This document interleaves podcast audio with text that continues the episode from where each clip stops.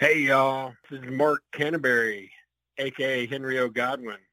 Y'all listen to Wrestling Nostalgia. This is Wrestling Nostalgia with Dave Dynasty. Greetings, wrestling fans, and welcome to Wrestling Nostalgia. I am your host, Dave Dynasty.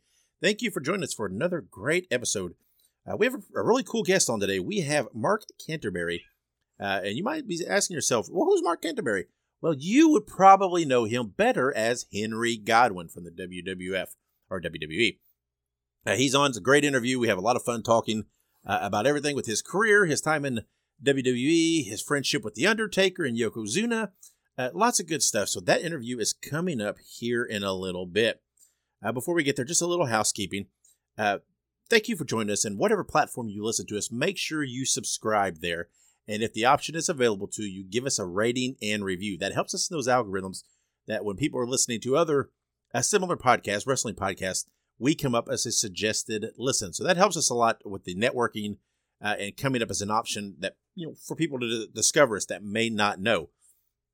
Make sure you also follow us on social media. The podcast is on Twitter, Facebook, Instagram, and Threads. Just look up Wrestle Nostalgia, R-A-S-S-L-E Nostalgia. And you can follow me personally. The best place to do that's on Twitter or X, at The Dave Dynasty. And the best way that you can support the show is to go to prowrestlingtees.com/The Dave Dynasty and order a shirt. The holiday season is upon us, so you can go there and find a shirt for all the wrestling fans on your shopping list or for yourself if that's what you like. We have lots of cool options there. Some really cool shirts that I really like. I'm really proud of. I think they look great. And, you know, so and like I said, all the money that is raised from that goes straight back here into the podcast, helps keep it free for you guys every other week. One bit of news in the wrestling world that, of course, everybody knows and by now and that I just want to speak on a little bit is, of course, CM Punk is now back in the WWE. He returned on November 25th of the Survivor Series, of course. There was all the speculation leading up to that show in Chicago. Will he? Won't he? Who knows? What's happening? And it was a very divided conversation, right? People saying, yes, he will. People saying, no, he won't. Of course, word supposedly from the WWE was they had no interest. But yeah, come on. Like I talked about on an episode, you know, a little while back, like they're going to come out and say. But it was a very, whether you like him, you don't like him, whether you're a WWE fan or not, whatever you want to say, if you're honest with yourself, you have to admit, though, it was a very cool moment in wrestling history, right? That got to the end of the show. People really didn't know what was going on. It was really kept hush-hush. The credits, you know, were on, or whatever you want to call them, were on the screen. You really thought the pay-per-view was done, or the whatever premium live event was done. And then the music hit, and Punk comes out. The crowd goes nuts, and that's all there is. So whatever you think, opinions aside, let's just be frank and be honest, guys. It was a cool moment. Now, I know, right? Punk's had whatever. This is his third comeback into wrestling, you know, from injury or from retirement or from whatever in the last few years. But here's the thing. Again, whether you like him or you don't, that's I get that, right? And you're entitled to those opinions. The fact of the matter is he's a difference maker. And I know if you don't like him, people will argue, no, he's not. No, he's not. No, he is, right? Because people, like Triple H say, people talk about him, right? People tune in to see what he's going to do. And even if you hate the guy and he comes back at Survivor Series to WWE, those people were still talking about the next day. And those are engagements. Those are you know, whatever, the network, that web is out there spinning and the word's spreading. So you know, whatever your opinions are, he is a needle mover. And I personally, I like Punk. I like his approach. I know, you know, people claim he's an asshole. People claim this. He's got a bad attitude. I don't know, man. I think, in my view, he's just got a little bit of old school in him. He's opinionated. He sticks by his opinions. Can he be a little gruff? Can he be a little difficult to work with? Maybe. I don't know. I don't have any personal workings with him, personal dealings with him. So, yeah, maybe. I don't know. But I like it, man. I like his approach. I like his style. I like his skills on the mic. And again, if you're completely honest and you take your opinions aside, you know, he's a difference maker, right? He does cause talk. He does cause viewership. And, you know, I mean, the social media engagements and views on his return online were through the roof. The most viewed social media clip ever in WWE history. And that's taking into account a lot, I believe, is what they were saying. So, whatever. It is a cool thing. Again, if you take your personal opinions out of it, it's still one of those things that people will talk about on podcasts or whatever there are down the road in the future when people are looking back on their nostalgia and their favorite times and their history of wrestling. There will be people talking about this. So that, you know, take it for what it is. It is what it is. But you are entitled to your opinions and to like what you like, as am I, which is why I have this podcast. There's, you know, not a whole lot of the current product that really intrigues me. I mean, I like some here and there, but overall, there's not a product that really engages me. So what I do, and what a lot of us do out there, is we turn to the past, right? We turn to what we like, what we grew up on, what we're nostalgic for. I'm very honest that I will state that, yes, some of that is not necessarily the best product in the world. There is a heavy dose of nostalgia that causes that love, but that's okay. That's fine. That is part of having a passion for something, is that plays into it. But anyway, that's what this podcast is all about. It's looking into what I like. And it just so happens that a lot of things that I really enjoy and that I'm passionate about, there's a lot of you out there who have that same view. And a lot of you who, you know, like that historical view. I like to dive into a lot of stuff. I like to discuss some stuff that maybe isn't covered a lot. My quote-unquote wheelhouse is Midwest wrestling, because that's what I watched as a kid.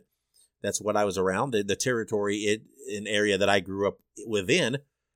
So, yeah, that's my wheelhouse. That's my passion that I like to dive deep and do my historical work in.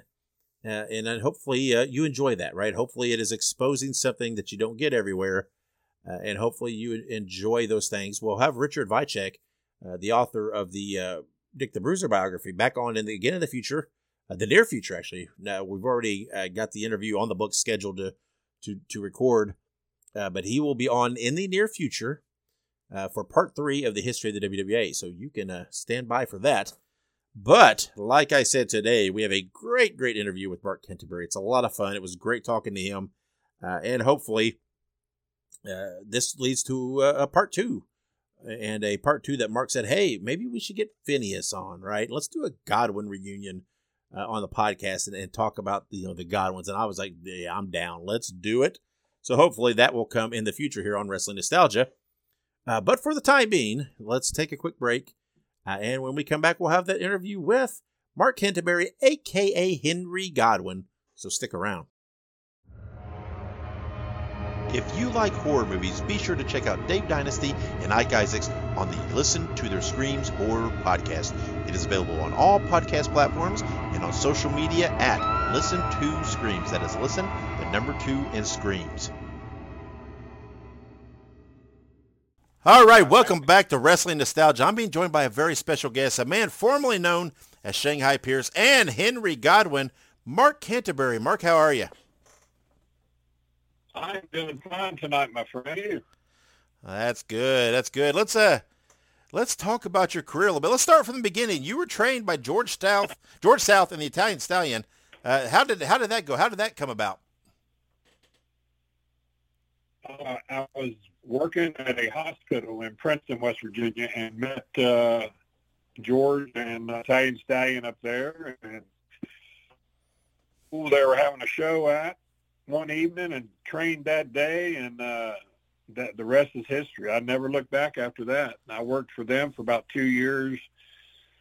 Oh, God, you talking about work. I worked 16 times in 4 days. We were doing junior highs and high schools, and we were doing Say No to Drugs in the schools here in West Virginia a lot. So it was a good experience, but, you know, working those 16 times in 4 days, that's how I worked my way up the ladder so quick, I think, because I had a lot of ring time. Mm-hmm. Yeah, well, I think that's something a lot of guys nowadays are missing, right? That ring time and working from those small crowds, perfecting it before they get on TV. Yeah, and very early on, you met Dennis Knight, right, which was the future Phineas Godwinn, your longtime tag team partner. How did you guys meet? I mean, that was very early in your careers, wasn't it? Yeah, I had worked for George South there for about 2 years, and then but after a year, they started taking me down to be an extra at WCW down at center stage a lot, you know. And so one night I was down there. I did this for about a year, going down there with George and Stout doing TV. And they wanted me to work Eric Watts, one of his first matches, center stage in Atlanta. And that's when Cowboy Bill Watts had taken over, and him and Dusty were running everything. So I had a match with Eric, and it was a hell of a match. And so after the match, they come up to me, Dusty and them said, and Jody, and said, when can you go on the road and work Eric sometime? And I said, yeah, when? They said, well, we'd like you to go tomorrow. So George and Stow were giving me clothes, and of course I got paid that night $400 for doing TV, and so I was ready for the road and jumped in the car with Arn Anderson. He let me ride with him, and it was just me and him, and hell, I was scared shitless. But after that, I got in with I rode with Harley Race, Hercules Hernandez, and Barbarian. You talking about really being scared? Yeah, really. But that's how me and Phineas got together. I worked Eric for a little bit, and they said, "Well, we're going to bring this other guy in. We're going to look at him." So it was Gainesville, Georgia TV, and I had worked a match, and Tex had a match that night, Dennis, and they said, "We're going to put you all together." So we went home and got our gear all together, and that's how we started in WCW. Yeah, I mean, you were kind of used mid-card or whatever, but you were, I mean, sure you got a lot of experience, right? Worked a lot of great guys, and it was kind of a good way. I mean, you guys are both young, so it was kind of a good way to cut your teeth, I suspect. Yeah, it was easy down there. You know, we were a little green. I thought we were both working pretty good when we started. And but after about a year, Arn said, Arn even told us, he'd say, you guys are too good at getting other people over. He started telling us that. And so there towards the end when we got let go, he said, you guys need to go up north. So I went on up north before Dennis did, and I worked about a year up there. But, yeah, it was a good experience in WCW, and we did, you know, we got to work. Our first little run was with Bagwell and JYD, so that was fun. And, you know, we worked the Cole Twins were around then. And, of course, in 93, we did Beach Blast against Too Cold Scorpio and Bagwell, which was a hell of a match. So, yeah, it was a lot of fun down there. And we hung out with Kevin Nash, you know. And so it was awesome. Yeah, and then like you said, around 94, you went up to WWF. How did that? Was there any interest in bringing both you and Dennis, or did they just talk to you alone and only interested in you as a singles? Well, I think they wanted us both, but Tex had to work some stuff out. You know, he had some personal stuff going on, and Kevin Nash and Harley Race spoke for me. And so in a month after we got let go in WCW, I flew up, had a meeting with Vince and J.J. Dillon. And, you know, we went in Vince's little secret office there and talked for about 3 hours. And but during the conversation, he said, you know, what do you like to do? What have you done in your life, your jobs? And I told him, you know, I worked. Did a lot of construction, I drove a truck, tractor trailer, I farmed, worked in the hospital, on the psych floor. So, but when I said farm, it's like a light bulb went off. Oh, what'd you do? What animals did you, cause he's from Carolina. He's a ridge runner too. That's what we used to call Vince, was the old ridge runner. Yeah. He's a country boy, but we used to, we talked about that. He says, well, what'd you do with the animals? And I told him, you know, we castrated him, and we slopped him, and butchered him. And so he says, slop? Would you have a barrel? I said, no, you have a slop bucket around your house. And he says, oh, yeah, yeah. So it's just like that's what he was gravitating towards. So we started talking about that. He come up with a name that day. Matter of fact, my middle name is Henry Godwinn, and that's was somebody invented his granddad or somebody, but that was their name. So Henry Orpheus Godwinn is what we come up with to stand for hog. Yeah. Do you think because Vince is from Carolina, right? He was raised in a trailer and everything else. He always had a fascination with those hillbilly type gimmicks and those Southern type gimmicks. You think that's why? I think it's because, it is reality, Mm-hmm. Like Vince Russo said he wanted us in suits. I said, well, what's wrong with the Godwinns in overalls? I said, you come to my town right now, half the men walking around here are in friggin' overalls, so I don't want to hear that shit. Anyway, yeah, that's. I think Vince, he knows about life. He grew, like you say, he grew up in a trailer, so it was reality. And yeah, I think that's one of the reasons why he knows how tough it is and how Southerners work hard and proud people. Yeah, and you briefly worked heel when you first started, right, with Million Dollar Man, but then you pretty quickly turned face. And I think a lot of people, when they think Henry O. Godwinn, especially those early times, they talk about, they remember that feud with Triple H, or as he was known then, Hunter Hearst Helmsley, and the hog pen match and all those different things. What was it like working Triple H back in that time? Oh my God, it was so much fun because me and him and Tex had got let go right at the same time. Mm-hmm. So me and Hunter, I went up, and then Hunter came in, and man, they put that Blue Bloods gimmick on him, and yeah, me with the slop and the hogs and the old farmer. It was meant to be, but right. The chemistry me and him had. We worked like 6 or 7 months. We were married to each other, and, mm-hmm. and I got to say he was a trooper because he got slopped every night. Yeah. He'd have to wash his stuff out and hang it over the hotel, somewhere. And I washed my stuff out a lot, too, because, hell, I got slop all over me. And, but, yeah, it was a great – well, when we had that hog pen match, Vince says, I'm not going to tell you guys. You guys sort of try to come up with it. If you need help, then, but me and Hunter come up with that whole match. We went out there and laid the whole match out. And when it was over, Vince come up to us and said, damn, boys, that was a hell of a match. So to get that response from Vince right after, Hunter's bleeding, covered in hog shit, and I'm covered in hog shit. And so to hear that was very rewarding. Yeah. It was remember, like you said, you guys were natural adversaries, right? The high blue blood kind of guy, the ritzy guy, and then the hog farmer. It just worked. Yeah. Right? It made sense. And yeah, it was some memorable stuff. In 96, they finally brought in Phineas. Were you glad to see Dennis come in and start teaming with him again?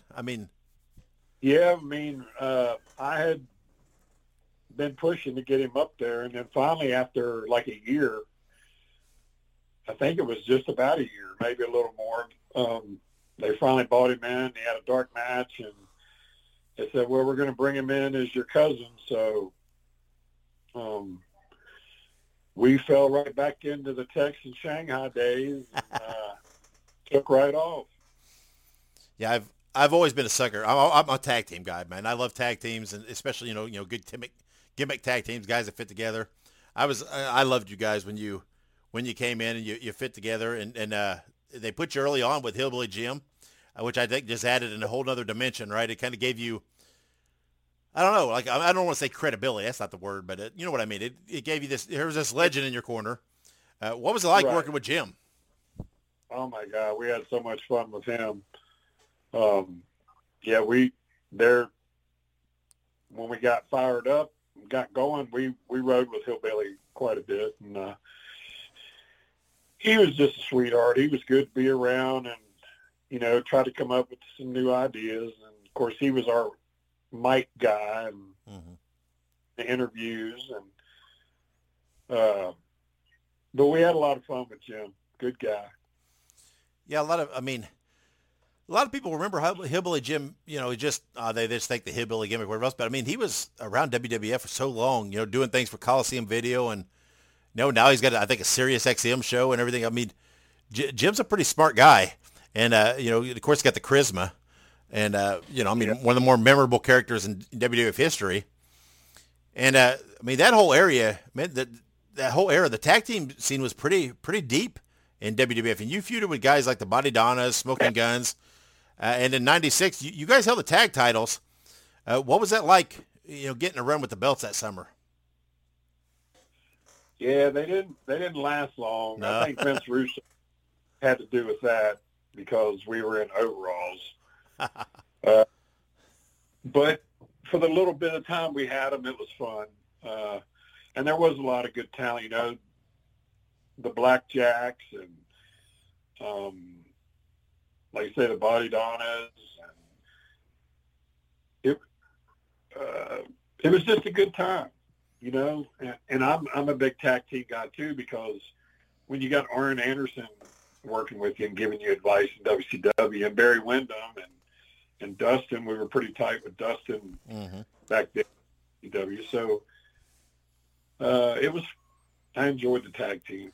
So when Phineas finally did come up, we just sort of picked up where we left off, and things were falling into place. And, then we went to Southern Justice, and we were supposed to get the belts for a third time. We were supposed to take them off of Road Dogg and Billy Gunn in September, but Vince decided not to that night on Raw, and they sent me home the next day, and then I had spinal fusion a couple months after that. Yeah. You mentioned the new Blackjacks. I may be one of the few guys that really like the new Blackjacks. I know they get a lot of shit and whatever, but like I told you earlier before we started recording, I'm from Indiana originally, and I grew up on the WWA and Dick the Bruiser with the original Blackjacks. So I may be one of the few guys that was excited to see a new Blackjacks, and I loved them, and I thought it was a cool thing. I know maybe it didn't get over, maybe people couldn't relate to it like I did, but. Man, I thought that was, Bradshaw and Wyndham, that's I think it's an underappreciated team there. Yeah. They were good workers. They were pretty good partners together. I thought they had good chemistry, and it didn't take off like it should have. Nah. And then you had Owen and Bulldog. We worked them. That was always a treat. Yeah. And, you got injured in there not long after you guys dropped the belts. And then when you came back, you started turning heel, and you kind of became a little less, I don't know what you would call it. I don't want to say goofy, but you know what I mean? A little less cartoonish, and a little more serious, a little more scary, that, a little more sinister, so to speak. So, who came up with the idea of turning you heel, and, what'd you think of that? 'Cause you always hear guys say it's easier to play a heel than a baby face. Well, we, in WCW, we were heels down there, so we felt that was in our wheelhouse,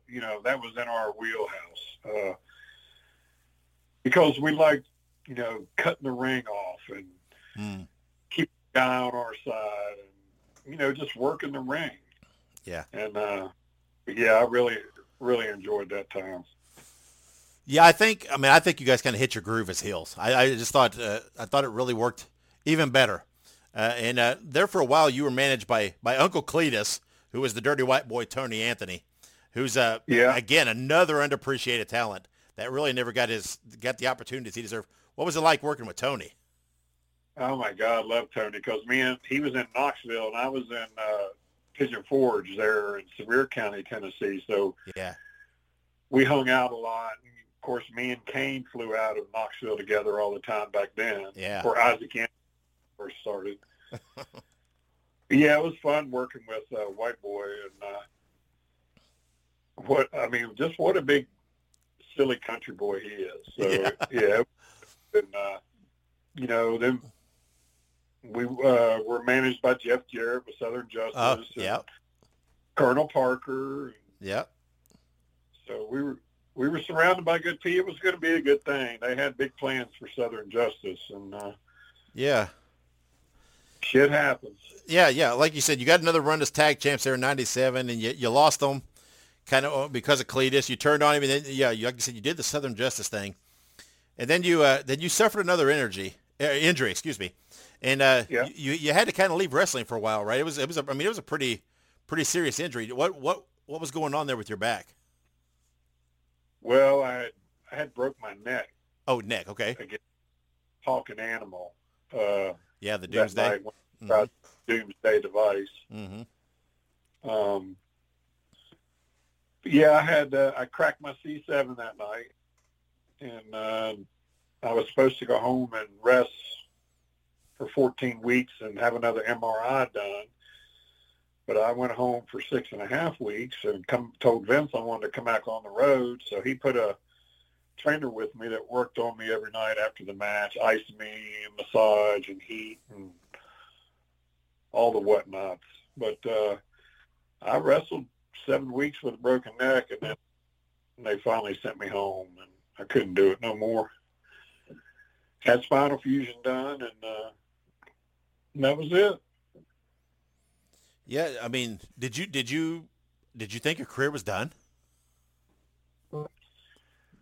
I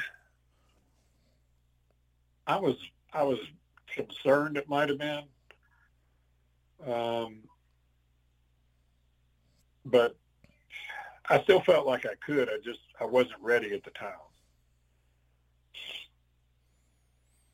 Yeah, and I mean, you were out for a few years, and I think, and you did ultimately come back, and in 2006, you re-signed with WWE, and you wrestled in Deep South Wrestling. You teamed with Ray Gordy.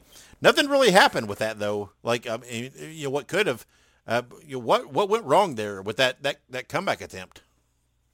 Well, it wasn't Phineas. I was trying something new. And, you know, I lost my son in 2003. I lost my dad 2 months later. So I didn't adjust well.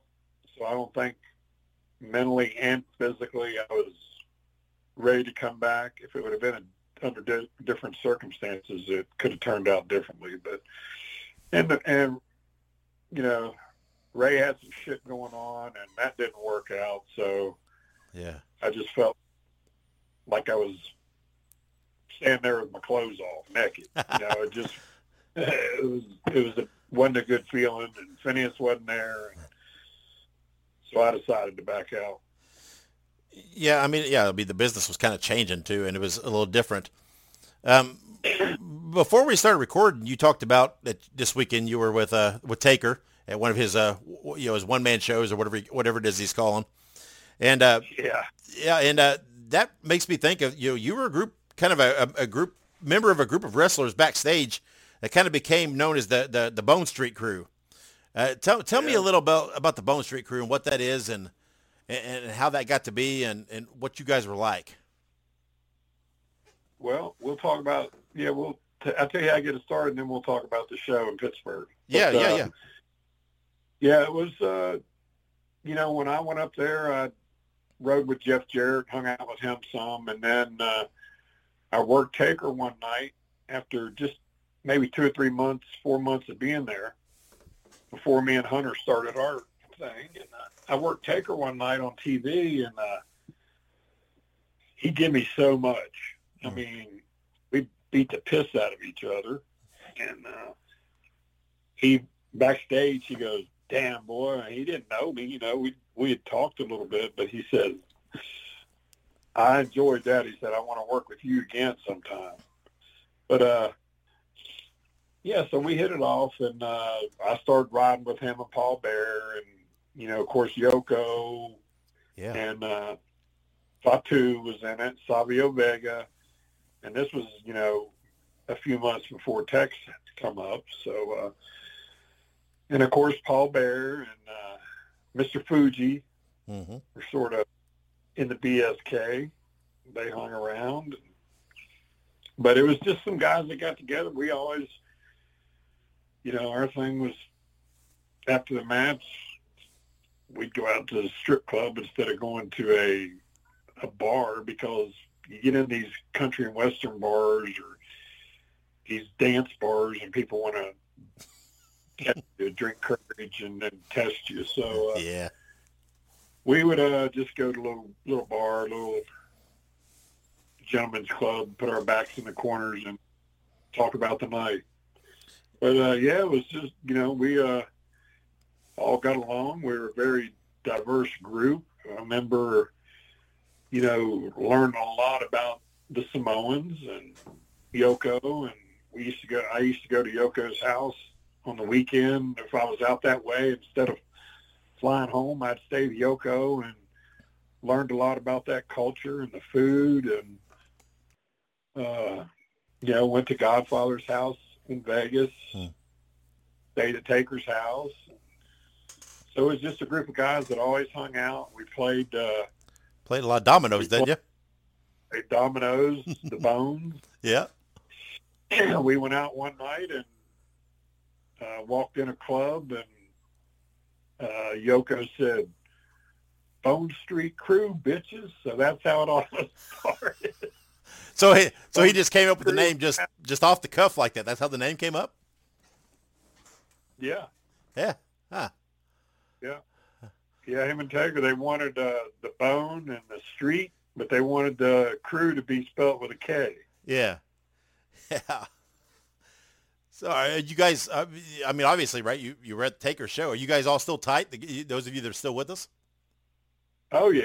Yeah, we got a little BSK group. It's got me and Savio and Phineas and Godfather and Rikishi. We're all on that, so we keep up with each other on that chat line. Yeah, it was fun. Hadn't seen Taker in a couple of years, so it was fun going to his show in Pittsburgh Saturday night. Yeah, how did that come up? How'd you get invited to that? I mean, that's not exactly in your. I mean, I guess it's fairly close to you, but how'd that come up? Well, I got a good friend. He's an insurance guy and a politic guy in the northern part of the state, up in Huntington, West Virginia. Mm-hmm. He said, "Hey, man, I'm going to get some tickets for Taker's show. You want to go?" I said, "Where's it at?" He said, "Pittsburgh." So that's like 4 hours and 45 minutes for me. So he got the tickets, and we met in Charleston and went up. And I got a hold of Mark and found out where he was staying, so we stayed where he was at. And we got to hang out before the show and had a beer, and then went over and my buddy Ben from the office from WWE, he was there, and so they took care of us and John from the office, and they got us seats in the front row. So I thought, you know, well, we're just going to, Mark's going to come out and do his show. He may say I'm here and then start telling some stories. But damn, we went out there, he come out, he talked for about 10 minutes, getting his show started. He kept looking down at me. He goes, "Okay, I can't take it no longer." I got a dear friend here, one of the original members of the BSK, Henry Godwinn. He goes, "You want to come up here?" I said, "Hell yeah." So I went up there, and that sucker pulled me up on stage for 35 minutes and started telling stories. So, but it was really good. Very, very healthy to get to do that with your buddies sometimes. Yeah. When was the last time you saw Taker before that? Has it been a while? It was at WrestleMania when his retirement thing. Yeah. Okay. Yeah. So that's been a bit. So yeah. I mean, I imagine as much time as you guys spent together and on the road and traveling and everything else, it's every time you guys meet, it's probably just like picking up where you left off, isn't it? Oh my God! Everybody gets silly. Get to laughing and telling whole stories. Yeah. That whole Taker. Now, that's all we got is pictures and stories anymore, you know. So I took him some pictures of us on the road. I got a bunch more to send him, but, I mean, I could tell he really appreciated them, you know, because pictures mean a lot. I got a lot of personal pictures here that I used to post some. And yeah, I got some of Ben and Arn and Dusty and just, you know, cool personal pictures. I told Undertaker the other night, I must have been the only damn nerd on the road that had the camera, because I'm the only one that's got a load of pictures. Yeah. It's probably a good thing that everybody didn't have a camera phone like they do nowadays, right? Because they're... Oh, my God, I'm so glad I'm not in this era now.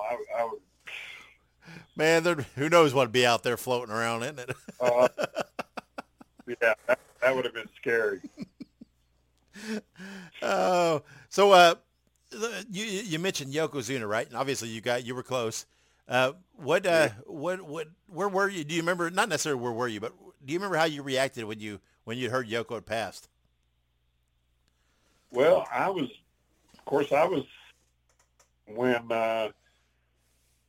when Owen died, I was sitting at home in Aspen, Colorado, where I broke my neck. So that's how soon it was after that Owen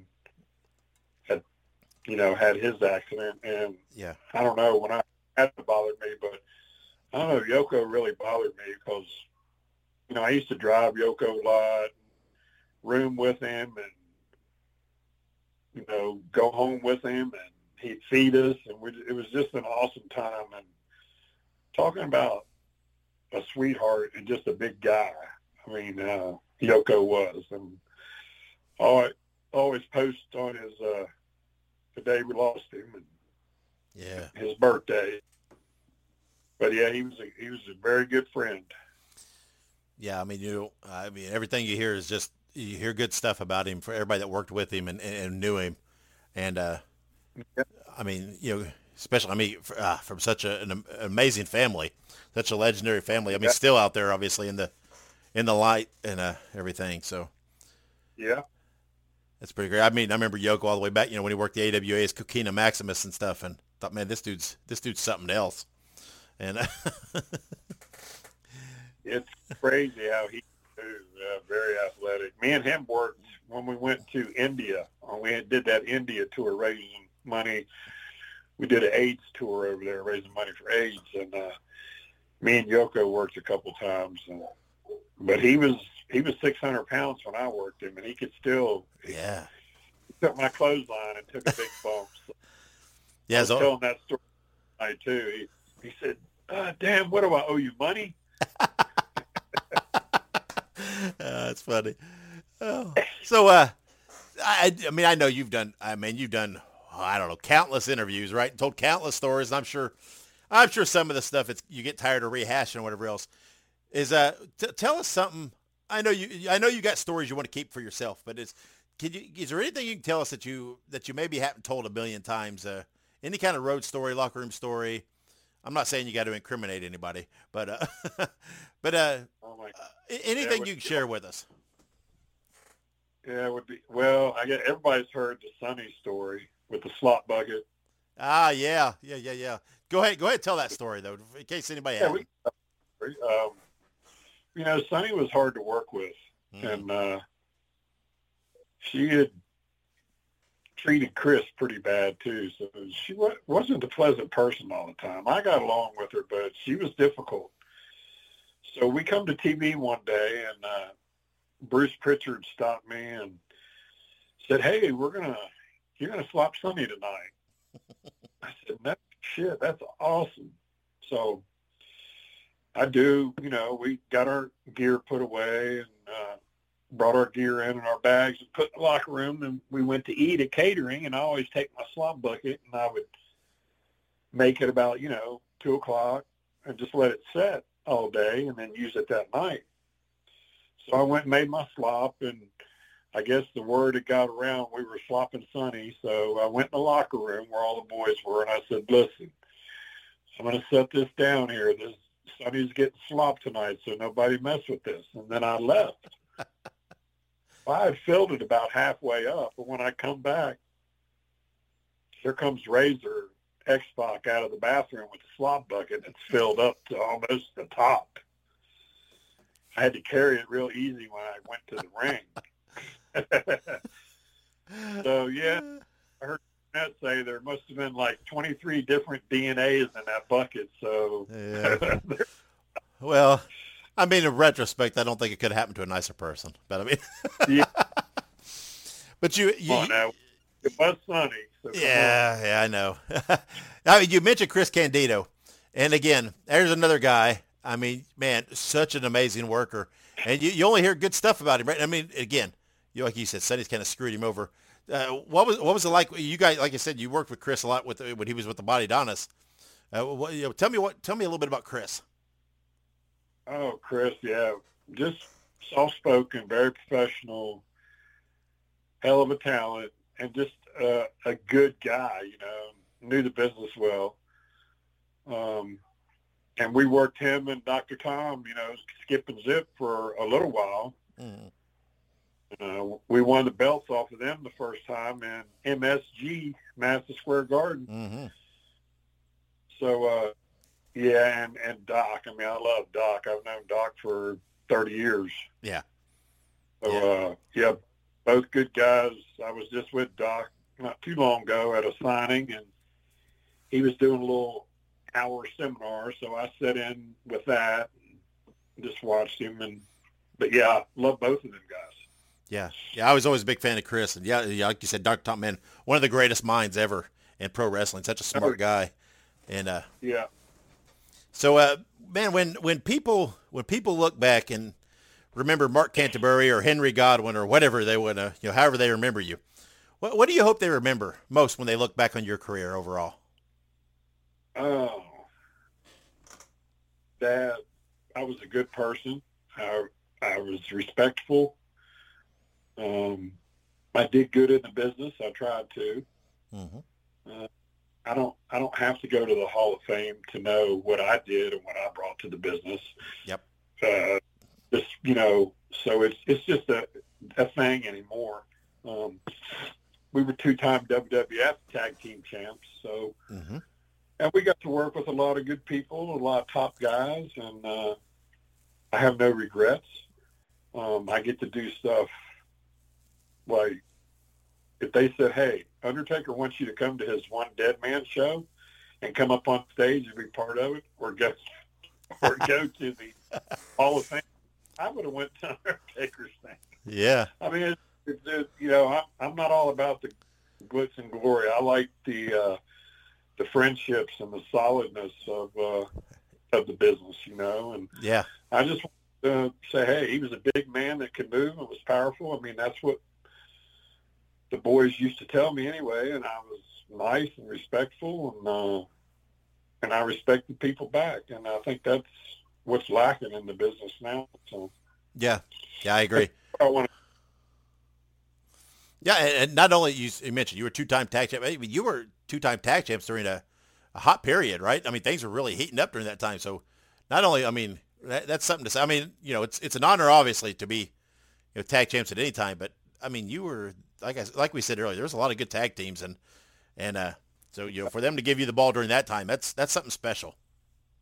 Yeah, it was, and the headbangers, I talked mm-hmm. to them guys a lot, and we had some hell of a matches with them, and the Harris twins, you know, and uh-huh. you know, it was a good time for tags, and yep, I miss it. Yeah, me too. Yeah, I like I said, I was always a tag team guy, and it's just. I don't know. It's just not. It's not as prominent anymore. It's just not as much focus, and you know, on the teams. And then I don't know. I like those guys, you know, with the matching gimmicks and whatever. I don't know. Something special about that. And I don't know. Everybody wants. Yeah. Everybody, I guess, wants. I don't know. Everybody's selfish anymore. I guess I don't know what it is. Yeah, I mean, all the bells and whistles. I mean, shit. Yeah. Come out to some music. Walk to the damn ring and whip somebody's ass, and then the night be over. All these lights and the hoorah is too much for me. Yeah. I'm old school. I'm easy. Yeah. I mean, you boil it down, right? It's pretty simple on how you get, you know, I mean, I'm not saying it's easy to do, but there's a pretty clear way to get over, and, you know, pyro and the lights is not necessarily going to do it for you. So hey, you can play my Henry Godwinn music, give me my slop bucket, throw a fucking firecracker out there, and I'm walking to the ring. Hell I'm yeah. done. That's right. Amen. And like you mentioned, you're still out there in the public eye. You're still doing conventions, and you're, like you said, you popped up at the Undertaker show the other night and everything else. And I know you and Phineas sometimes appear together and do different things. And You know, nostalgia is a big thing nowadays, right? People aren't necessarily happy with the current product, so they remember when it was better. Yeah. And I don't know if you have anything, but do you have anything coming up that you want to plug? Any appearances? Well, you can plug our new dolls just come out with Hassle Toy. That's right. You got a couple figures, right? Yeah, you and Phineas both, tag team set. Well, I was talking to, the guy, and I said, we almost got a BSK group here because he did Godfather, he did Savio, and he's done me. And so you can pick Rikishi up and maybe Godfather or Taker down the road. That'd be a complete set, man. Absolutely. Yeah. Yeah, I saw those figures. They're pretty good looking figures. And yeah, they're done in those old Hasbro style, which you guys didn't get. You had lots of figures in the bigger, but not those those smaller Hasbro styles that everybody loves so much. And I saw them. They're good looking figures of you and Dennis and you and Phineas. So yeah, people go. Like, it was Hassle Toys, right? Everybody can go check them out and order a set of those. Yeah. They turned out good. Matter of fact, he called me today. He's sending me some. Today. He sent them out today, matter of fact, so that's good. Yeah. And we might be in Pittsburgh in December. I don't know a date. I think it's the second weekend, I think, of December. We might be in Pittsburgh. There's a Comic-Con up there. Yeah. So we might be there, maybe pushing the new dolls. There you go. Yeah, is there a way that people can keep track of all this stuff in your appearances? That they can follow you, or just I usually just post stuff on Instagram, under Henry O. Godwinn, and put my stuff out there. There you go. Yeah, so look him up on Instagram, and keep track of where he's making an appearance, and whatever, get an autograph, get a picture, buy some figures, and everything else, because I venture to guess that the Godwinns are still pretty badass. I think you can step in the ring and kick most of these guys' ass still in modern time. My mind says yes. I don't know what my body will do. Well, everybody's got one good fight left in them, I think, right? You just got to pick when you do it. Or if I had to. Yeah. Yeah, well, Mark, I appreciate you coming on and talking to me and reflecting on your career. I mean, we just scratched the surface on the stuff you did. We didn't talk Memphis and everything else that you did. You've done so much, and had such a great career. And like you said, you might have said that the Hall of Fame doesn't matter to you, but I really think the Godwinn. I mean, some of the guys that are in there, the Godwinns deserve and should have a space in that Hall of Fame. Because, like I said, you guys had a great run, and you had it during a hot time. So I think you're deserving. Yeah, well, I appreciate that. We'll see. If not, I'm content. Happy with what we achieved. Absolutely right. I mean, it's. I every time you do an appearance, see all the people that remember you and have memories of you. I think that probably makes it all worthwhile for you. Yeah, it does. Yeah. So, like we said, go out and follow him on Instagram and keep track of his appearances. Go follow Hassle Toys and go to their website and order Henry and Phineas or. A Dennis and Mark figure. I guess you can't use Henry and Dennis, but 2024, me and old Phineas is going to crash one of Undertaker's shows. So there you go. We'll have to do it. Me and you'll have to do another podcast. Maybe we get Phineas on this one. Man, I'd love that. I'd love to have both the Godwinns on. There's a lot to talk about Dennis, but I hear he's a pretty good chef. Yeah. Took Russ a lot when we were living in Atlanta together. Yeah, I'd love that. Yeah, that'd be great. So yeah, we'll do a chapter 2 down the road next year, and maybe we'll get you both on and tell some team stories. So that'd be good. Yeah, we can tell. We, like you said, we just barely scratched the surface. Yeah. Oh yeah. It's like I always like to leave a little more for later, right? We can do a follow up if need be, but you want to leave them wanting more. We can do 3 or 4 more shows. I'm all for it. Let's do it. Ladies and gentlemen, Wrestling Fans International Association is back. That's right, the premier fan club association of the 1970s and 1980s has been revived and is back in business. Join today. It's free at thewfia.org. That's thewfia.org. You can also join us on Facebook at facebook.com/groups/WFIA1969. All right, and welcome back to Wrestling Nostalgia. Special thanks to Mark Canterbury for coming on and doing that interview. What a great, great interview that was. It was a lot of fun. I can't wait to hook back up and chat with Mark again in the future. Maybe with Dennis Knight, maybe with Phineas. That would be great. I'd love to talk to both Godwins in a joint interview. Everybody knows my affinity for tag team wrestling. I loved the Godwins when they were out. I thought they were a lot of fun. So everybody kind of knows, if you've listened to the show for any time, that I like to do tag team interviews on here, right? We had the World Warriors on a while back. We've had the Van Zants on before. We've had the Dawson brothers on before. I love that, having both guys, both tag team members on and doing a dual interview at the same time, a joint interview, whatever you want to call it. I think it's a lot of fun. I think you get a lot of great stories, a lot of great discussion, interaction, whatever you want to call it. The dynamic's really fun for me. And the best thing about those a lot of times is, man, they're easy for me, right?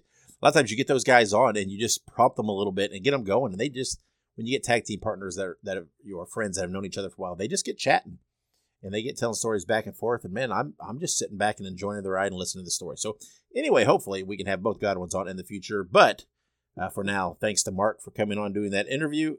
Again, it was a great, great time. Just a reminder, make sure you subscribe on your favorite podcast platform. Make sure you follow us on social media. I talked about all that earlier. Hopefully y'all either you already do that or you ran right out and did it. I greatly appreciate that support. Make sure you tell a friend about what we're doing here. We have a lot of great episodes that come out every 2 weeks, a lot of fun interviews. We try to keep a positive attitude here. I try to maintain the mindset. You know, I talked about CM Punk earlier, and I try to keep that mindset and that approach of I talk about, I love what I like, and I kind of just ignore the rest, right? There's lots of stuff that I really don't like in professional wrestling, and I could spend hours upon hours, you know, coming on here, ranting and raving and carrying on. And lots of guys do that out there. And I'm fans of a lot of the guys that do that. And it's entertaining as well. But it's just not me, right? Man, I'm more of a, I'd rather shine a little light on what I like. And I don't worry about the rest because it's just, you know, not worth my time. But anyway, again, we'll have a new episode coming up in 2 weeks. Again, in the near future, we'll have the history of the WWE Part 3. With Richard Vychek. I've got a cool interview lined up. Hopefully, I can get this on the books and get it done. And I'm hoping this will be the next episode. I don't want to say anything. Again, if you've listened to the show, I don't like to jinx things. I don't like to say things. I don't like to announce things until the interview is recorded, because I just don't. It's whatever. Whether you call it podcasting, superstition, or whatever it is, I just don't want to jinx me. But anyway, I have someone that I'm talking to. It's going to be fun. It's going to be pretty cool. Hopefully we get the interview done in the near future like we're talking about. And if so, that will be the next episode. So watch social media for that announcement coming soon. But until whatever it is, our next episode in 2 weeks, just be nice to everybody out there, guys. Everybody have a good holiday season as we go, you know, dive into that. But until next episode, until we speak again, wherever you go and whatever you do, be good, be safe, and keep on growing.